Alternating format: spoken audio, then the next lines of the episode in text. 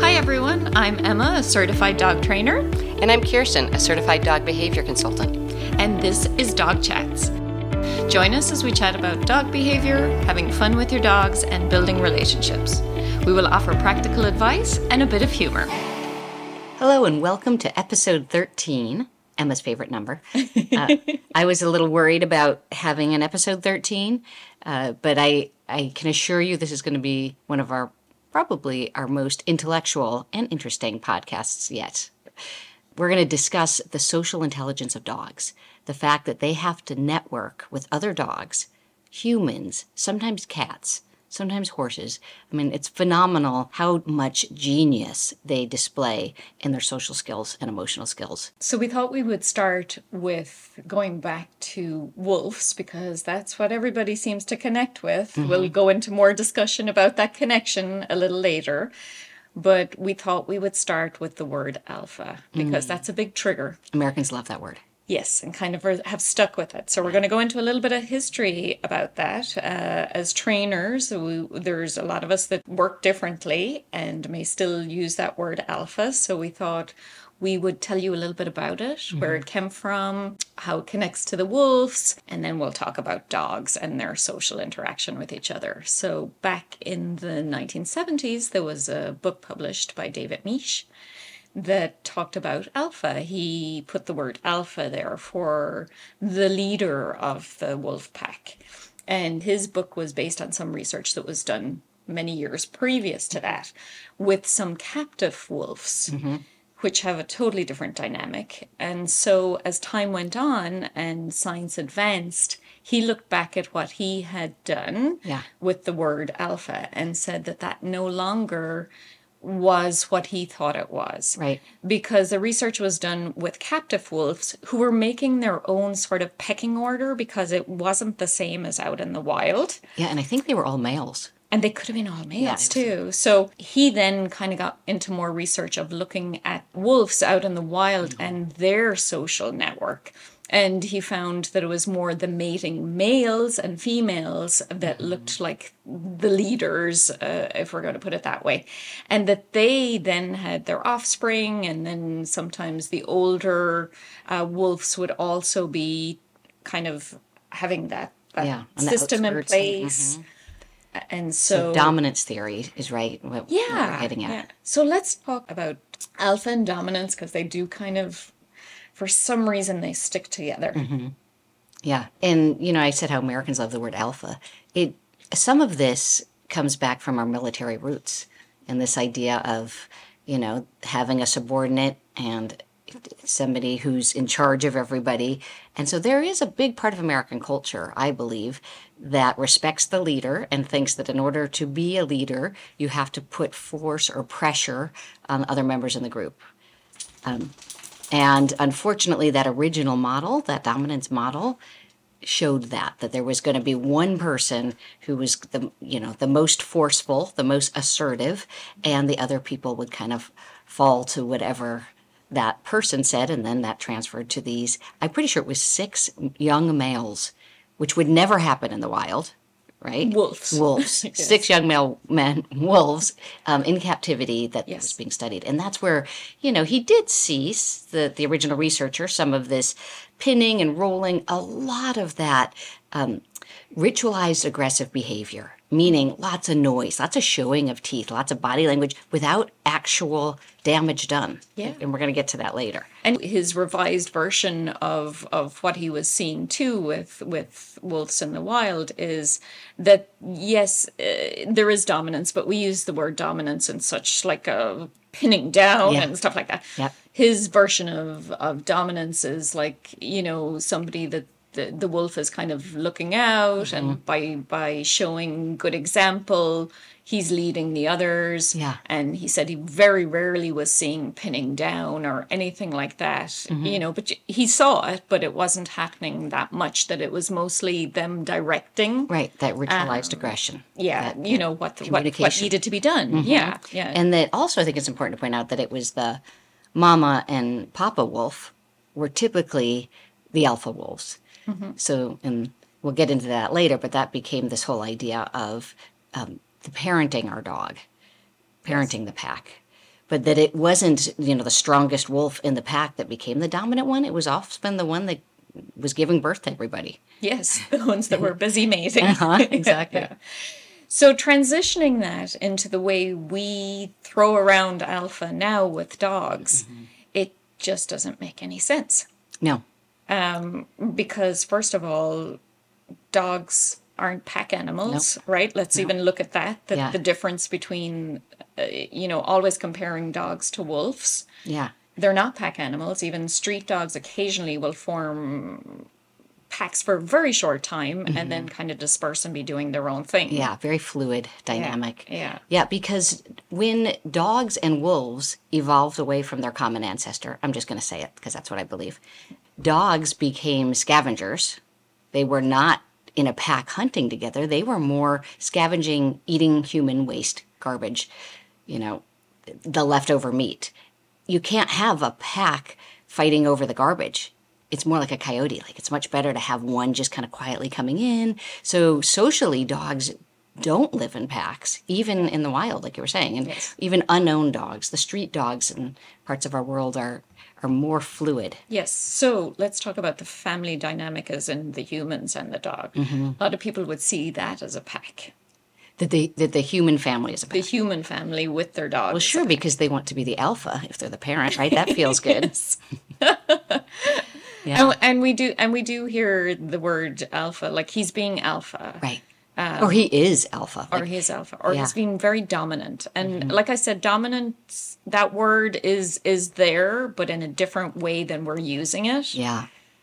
So for our dogs, let's chat about how their social network works and how our word alpha doesn't really work with that dynamic.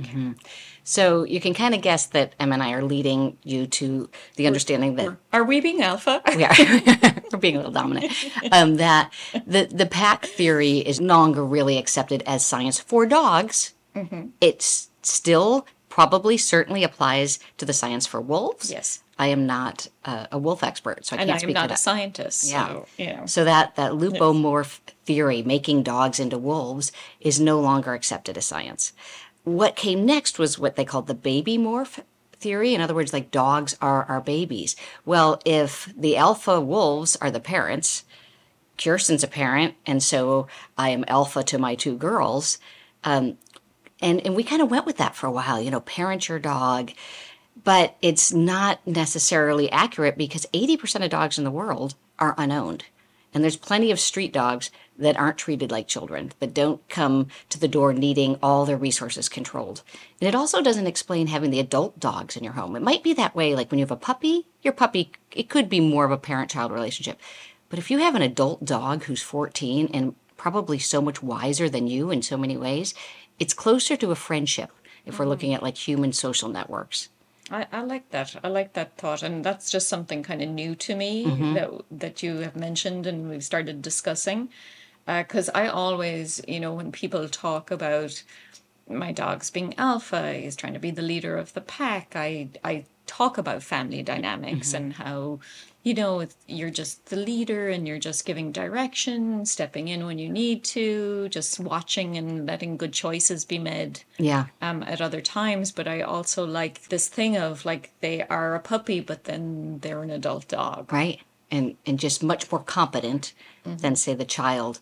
Um, so that idea of the parent stepping in i think that's very common. And i think there is that parent leader role in human families um, but a true alpha if we're going to use the scientific word of alpha when they study like the horses in a herd it's the animal that doesn't have to do much it's not the animal doing corrections it's not the animal um, pinning anybody down. It's the one who's actually got so much control over the group that they don't have to do those aggressive, assertive displays. Because so the stallion is typically there's one stallion, and he's the alpha horse. Yes. But then the alpha female is called the passive leader. And it's because she doesn't fight that everybody actually likes her. Nobody Yes. likes the stallion Because he fights. because he's an asshole. Yeah. Yeah. so, Okay. All right, So, so- so yeah, so this idea of of dogs having these fluid relationships, Mm-hmm. it's kind of amazing. Um, you know, and it's not that there isn't status in the world, right? No. Or dominance. let's talk about that in humans before we Yeah. Talk about that. Yeah, because I when I think about myself, like I sometimes I imagine I'm kind of a dominant person, you know, because I like to be in control. I'm a type A person who pretends to be type B. Like everybody's like, "You're so calm," and I'm like, "Yeah, I am working my ass off to look calm right now."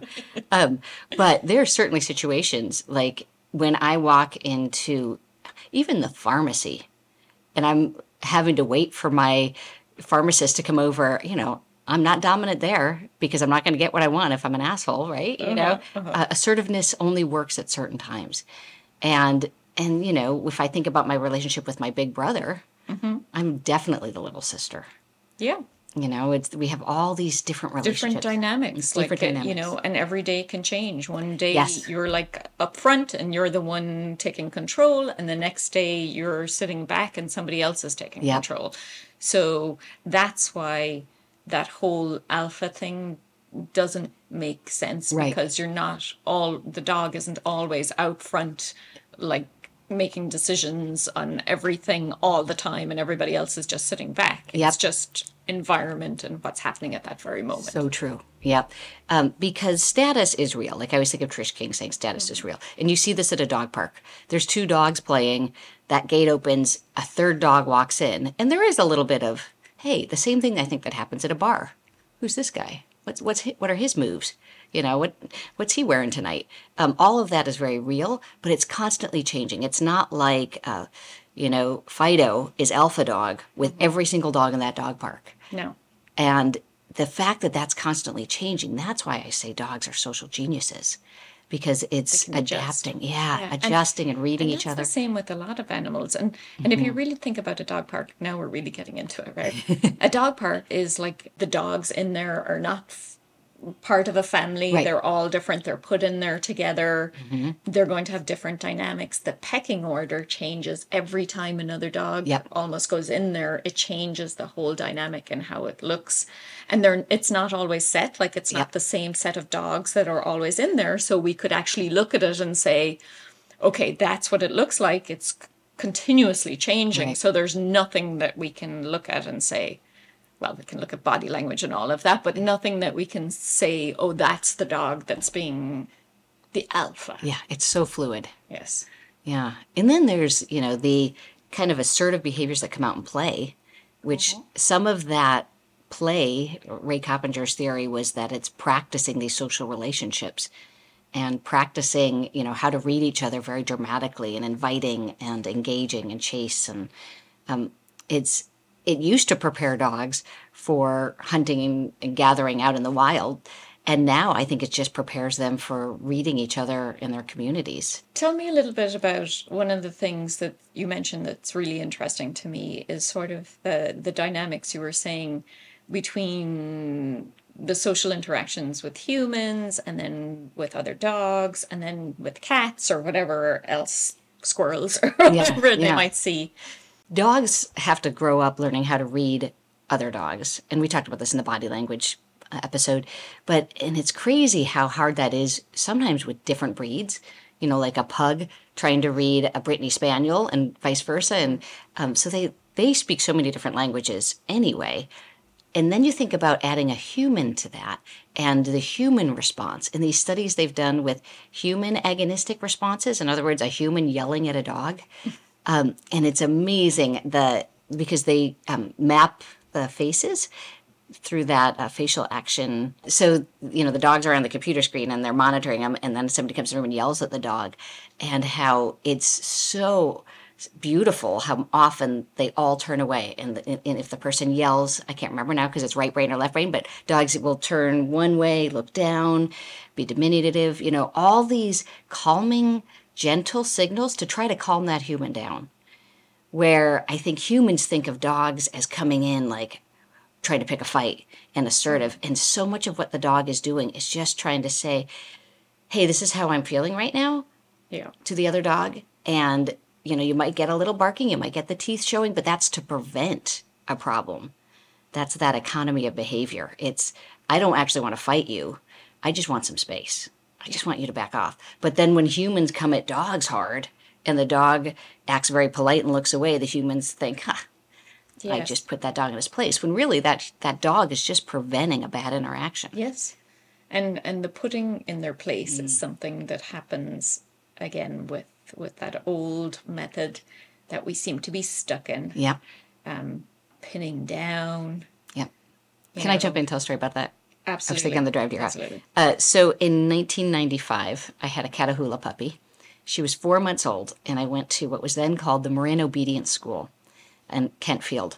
And day one, they had us for after we put the choke chains on the dog. I mean, this was 95, right? and I didn't bring like they handed you a choke that was, chain. that was normal that was that Uh, was the norm We started with the alpha roll. wow And I'm like looking around the room thinking, this is nuts. Like, does anybody else do this? Is nuts? I have a four month old puppy, but they're all doing it. You know, like these old ladies are getting on their knees on the Kent Middle School gym floor, kneeling, holding the, the poodle down. The owner, I mean, the, the class teacher, instructor had a King Charles. And I was like, why are you holding down your King Charles? And she's explaining, we have to do this so they understand that we're the leader, so they don't quit. And it, it felt so wrong. I never went I back. just I don't understand as humans how we're we think we're so smart yeah. and then we were doing something so like ridiculous Right? um, you know, it just just back to the book that was published in 1970. The man cannot get that book to not be published. It continues to be published and people buy it. Yeah. Um, even though he has changed his, it's not that he's changed his mind, but he said something wonderful like science evolves, Mm-hmm. and it has evolved from the time that he did his research, and that's why it's changed. yeah. He didn't It's have still- all the information. He didn't have all the information, and and it's still the same. We're talking about this, and in another five years, we'll have discovered something else Yeah. that we didn't think about. So so. always, always good to be evolving and not stuck in that that image of that's what we're supposed to do. We're supposed to be. Yeah. We're already like humans are already like that icky dominant crap. Look at what's going on in the world. You know what I mean? But Oh. but why did we think we had to pretend we were a wolf? Why did we think? And you know, and even as much as I just said that we're moving away from the parent-child theory, can you imagine if you're in Target and some kid starts asking for something and the parent turns around and like pins her three-year-old on the ground? I know. Like We'd all be would all arrested. Oh, We'd totally. totally be arrested. Yeah, and and yet we were told, I, I feel like by our culture that that was what we needed to do to be Yeah. Good leaders. Yeah, and why did Mm. we decide a dog needed to be? Because they So- take it right. Yeah, maybe. I don't know why we we didn't have bad dogs. Like it wasn't Yeah. like, oh, we must do this because they're going to eat us if we don't. Right? You know, Yeah. I mean, that's that whole. we have much more respect for a lion coming up to us Yeah. or a bear than we do. You know, we just go, okay, I'm walking away. I'm not going to bother you. so true. But with the dog, we're just like, yeah, because we can. because we can and Yeah. and this very new idea that all dogs need training you know they really lived with humans for 30,000 years and it's basically since the, the 90s maybe Mm-hmm. that we decided pet dogs need to be trained Yes, and I know that's our job. That's our job. That's how Mm-hmm. we started, and we, you know, are considered dog trainers. But if you've listened to any of our podcasts, you know our frame of mind is is changing. That there's the way we look at it now is we're giving skills that you can live together happily. Mm-hmm. That it doesn't mean that you have to have your one minute sit stay in a perfect position. right Um, that we're working on calmness and just relaxation and being able to function and be off leash and all that great stuff to work together. and that is just trying to help the pet dog live in our crazy environment yes, because Right. we've changed that too. If Yeah. we're going to look at history over the last 30 years Yeah. or whatever, even since 1970 when that book Mm-hmm. came out, is that, yeah, our environment's changed. Dogs were, as, as we've also mentioned in another podcast or another episode, that dogs used to be kind of hanging out much more you know like out in your front lawn More and you choice. didn't really have to lock the gate they just Yeah. ha- hung out like that was their home like i used to go out to my grandmother's during the summer and all the farm dogs would be in their areas there wouldn't be any gates Yeah. They'd just come out barking to, to their boundary but they'd never go out any further than that. Yeah. like they had they had their space and how we've changed that and really kind of packed it into not really having much choice about Mm-hmm. anything. So true. Um, I, want, I want to segue back if you don't mind. Yes. Oh yeah. We could go on. We're like we're like so excited about this. Because one of the things that Emma and I were talking about earlier was the fact that dogs are often compared to wolves, right? And how dogs are about as similar to wolves genetically as we are to apes. Yet nobody's walking around saying, you know, humans evolved from apes, so we should be grooming each other or, or this or that. You know, we just that's absurd to make Yes, that yes. um, comparison. And that dogs are actually most more socially and genetically connected to dingoes and jackals and coyotes, more solitary type animals that aren't pack animals, um, and that dogs self-selected by following humans around. This is the theory. Um, you know, eating our garbage, eating our leftover food, um, and then they were selected a second time through artificial selection. Where dingoes also self-selected because they would come to the camps and it, but they were never kind of captured and then made pets and domesticated again with artificial selection. But if you know if you really want to think about your dog as a wild animal, think more dingo than wolf. That will Yes. maybe help you understand the, the lack of pack Girl mentality. actually looks like a dingo. She does a very handsome dingo. And back to the social interactions, one of the things that, you know, we both do before we do this is we kind of, you know, read and look at stuff. And one of the things came up when I was kind of looking into social interactions was research that's done that for us as humans, that we are more social with humans if you have a dog. Mm-hmm. So I know that's kind of not their social network, but I think that's fascinating Yep. to think that we are more social because we have a dog. And that, there's obvious reasons. Like if somebody else has a dog, you're going to go up and talk to them, and your dogs are going to interact with each other. Yeah. Which creates something different than if you were just walking around without a dog. People rarely say hi to, even when you're on a trail these days. Yeah. So just even that social interaction, how that's created, Yeah. is fascinating too. Not only do dogs make us more social, they also kind of feed our social energy, literally our oxytocin, our stress hormone, the good feeling when we're looking at our dog, when we're touching our dog. Studies show that even making eye contact with a dog produces that hormone. It's similar to the mother child or the romantic relationship hormone. Um, so I know it's odd, but it's the same hormone. It's it's very cool. Um, and I've had clients say to me, you know, I'm overwhelmed by my love for my dog. Like it's I'm almost embarrassed for people to know how much I love my dog. But it's natural and it's this this beautiful chemical thing that happens because of the stress hormones and because of that attachment bond. Similar to the attachment studies done with parents and children. You know, um, there were studies done where the child was left in the room, and then the parent came in and they watched. Oh, the child would talk to the parent, play with the parent. The chi- parent leaves, stranger comes in, and the child, you know, doesn't want to interact with a stranger. Yes. So they did a, very similar study where they copied it with dogs, um, and it was almost identical, with dogs wanting to be with you know their proposed guardian as Yes. opposed to a stranger. Yet I think we expect dogs to love all strangers. Yeah, well, that that is a whole episode on its own, Yeah. right? That that we just when people say, "Can I say hi to your dog?" we see people going, "Go say hi." Yeah. And the dog doesn't want to be petted by every Right. person that's out there, Unless you're a golden you know. retriever. Or you're a therapy dog, right? Yeah. You, you just, and that's usually a golden retriever, where they just want, they're like, just anything you want. Yeah. Like, you know, and Buddy's, you know, Chihuahua, but he's kind of like that too. He's like, that feeds me. Totally. So I enjoy that. Mm-hmm. But, but a lot of dogs, um, you know, especially if they're very cute looking, Yeah. get a lot of attention. And sometimes you can see them kind of going, yeah, I'm dealing with this, but I don't love it. Right? And how usually the dogs will read that. Yes. And we need to help humans, I think, read that more. Yeah, we need to be smarter. And I was working with a client in the Tiburon Bike Path today with what I would call a very normal dog who's, you know, semi dog selective, great with most dogs. And this giant old golden retriever was being pulled over towards us with the owner.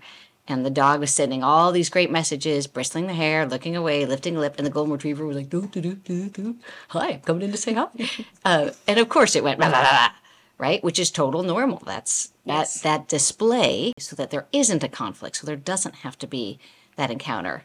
Um, but you know, you can imagine the golden retriever's face, woman, sorry, and the golden retriever were both yes. like, oh, you know, Yes. How Judgment. Did this, how did this happen? How did this happen? We're just so we're we love everyone. Yes, yes. And that very same dog you were talking about with a smaller dog or with Yep. a different dog Or off leash. could have a totally different, Yeah. Reaction. Oh, absolutely. you know. Yeah. So, so that's fascinating. So the dynamics are always changing. The environment is changing Mm-hmm. it. The what's in the environment, the people, Uh, the right. Dogs. we're acting. You know? yeah, everything changes changes behavior. Yeah. Which is fascinating. So fluid. You know, uh, j- just this idea of evolution. Mm-hmm. Um, when we looked at wolves, and I keep talking about these aggressive displays, and how so much of it is like you know doing the yeah, what do you got dance kind of thing. Um, so we when you know we think about wolves as having all of these um, agonistic displays or aggressive displays just to make their point so they don't have to fight. So they're avoiding conflict. And what happened when humans were later genetically selecting among dog breeds, um, we messed with some of that. We took, let's say, the guardian dogs and we took away some of those warning signs. yes. And uh, then we bring those guardian dogs to the dog park. And the other dogs are like, hey man, I didn't know that you wanted space. And that's confusing. And that's something we did, right? Yes, yes. you know uh, well i mean i think just circling back to talking about the, the social genius of dogs they are not necessarily pack animals but they have evolved to learn how to live in human families pet Yes. dogs Yes. despite all these artificially selected things that we either you know Yeah. added or took away from their natural behaviors Yeah. and and we have to d- and we have to look at the if we're going to research like if we're going to start comparing dogs to wolves i think really what we should be doing is doing the research of what the dog and the family human family dynamic is Yep. and do research on how they communicate with each other Yes. rather than looking at wolves and wolf packs and, and Yep. how how they're doing stuff So true. we have to look at we have enough now time where we've we've been together as dogs and humans that we could be doing that research and looking at that Yep, uh, love it. rather than just keep keep comparing to wolves and what we need to do to dominate. Right. You know, right and our we- you know expecting dogs to be wolves. Yes. Um and if you ever have seen a hybrid or a wolf you know that there's a big difference. Yeah absolutely. Uh, yeah. So i love that. So that's that's our call to action and it's probably out there and maybe you and i are going to go find it go or find somebody it, will email it to us. But uh, we want to talk about you know the, the human family network and dogs roles pet dogs roles in that um, and how that communication system will then mirror behavior competencies Yeah. So we're going to finish up on this topic, but we're going to mention a couple of things. One of them being is if you have something you want us to discuss, please email us because we're open to that. We've got a couple of suggestions already. I check email like five times a day for There the you go. podcast Well, there you go. Send it. Send it to Kirsten then. no no to the podcast to the podcast. Um, and then um, also, just because it's summer, it, it- obviously it depends when you listen to this episode, but it is June um, of 2023. even though it doesn't right feel now. like it today Uh, it doesn't feel like it in California today. It's raining. But want to remind you that there is episodes on summer outings and camping. Mm-hmm. So those are episodes that we did last year. We're almost a year Wow. into our podcast. So want to say if you are doing hey those happy things- anniversary well, we'll do that next month. We'll have a big anniversary okay. uh, episode. Um, so if you're interested in that and want some more information, go check it out. And then lastly, Mm-hmm. we want to do a little update. Yes, about the garage sale. Yes. Um, and the money that we raised for the Limerick Animal Welfare Sanctuary. which was one of our episodes too, where we interviewed Marion Fitzgibbon. Yep. Uh, and they had uh, a goal of raising $10,000 themselves for their vet clinic. And we were able to contribute. 3,500. Mhm, very nice. So we're very happy with that. We're we're going to try and get to 5,000 by the end of the year. Yeah. So we have some other stuff uh, that we're going to do. But just wanted to give you an update. If you uh, did hear that episode, you got in there, you give some donations, uh, donations to the garage sale or or online. We really appreciate it. Go check that episode out if you haven't checked it out yet. Excellent. Thanks for tuning in today and hope you'll join us for our next episode. You can reach Emma at ecdogtraining.com or on Instagram at ecdog underscore training and Kirsten at kwhappydogs.com or on Facebook at kwhappydogs. Don't forget to hit subscribe. See you next time.